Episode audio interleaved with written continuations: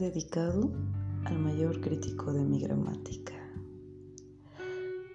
Sedúceme con tus comas, con tus caricias espaciadas, tu aliento respirable y tus atrevidos y continuos. Colócame el punto y encima para cambiar las caricias por largos besos y frases susurradas boca a boca. Haz un punto y seguido para deslizarte en mí y contemplar mi desnudez sobre tu cama Ahora interrumpe con guiones para soltar un halago sobre mi cuerpo y su huella en el tuyo. Recorrer con la mirada el talle y el hundimiento en la cintura, el ascenso en la cadera, la larga prolongación de las piernas rematadas por un pie que no resistes besar. Envísteme, envísteme. Paréntesis y sin comas, por favor.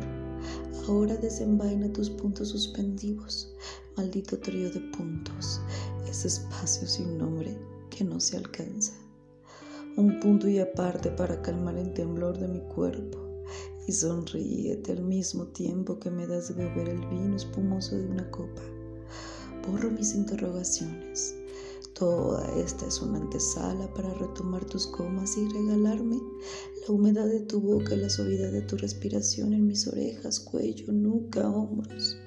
Atacar con puntos y comas nuevamente para buscar tu dedo en un clítoris congestionado, pasar tu lengua entre los labios escondidos, muy escondidos y saborear mis secreciones, robármelas entre guiones y atizar de nuevo en mi centro ardiente ocupándolo sosteniendo el ascenso inminente con signos de exclamación, la eyaculación inevitable, hasta acabar con los puntos suspensivos y vaciarte todo en mí, desplomarte, extenuado, aliviado, amoroso, en mi cuerpo complacido.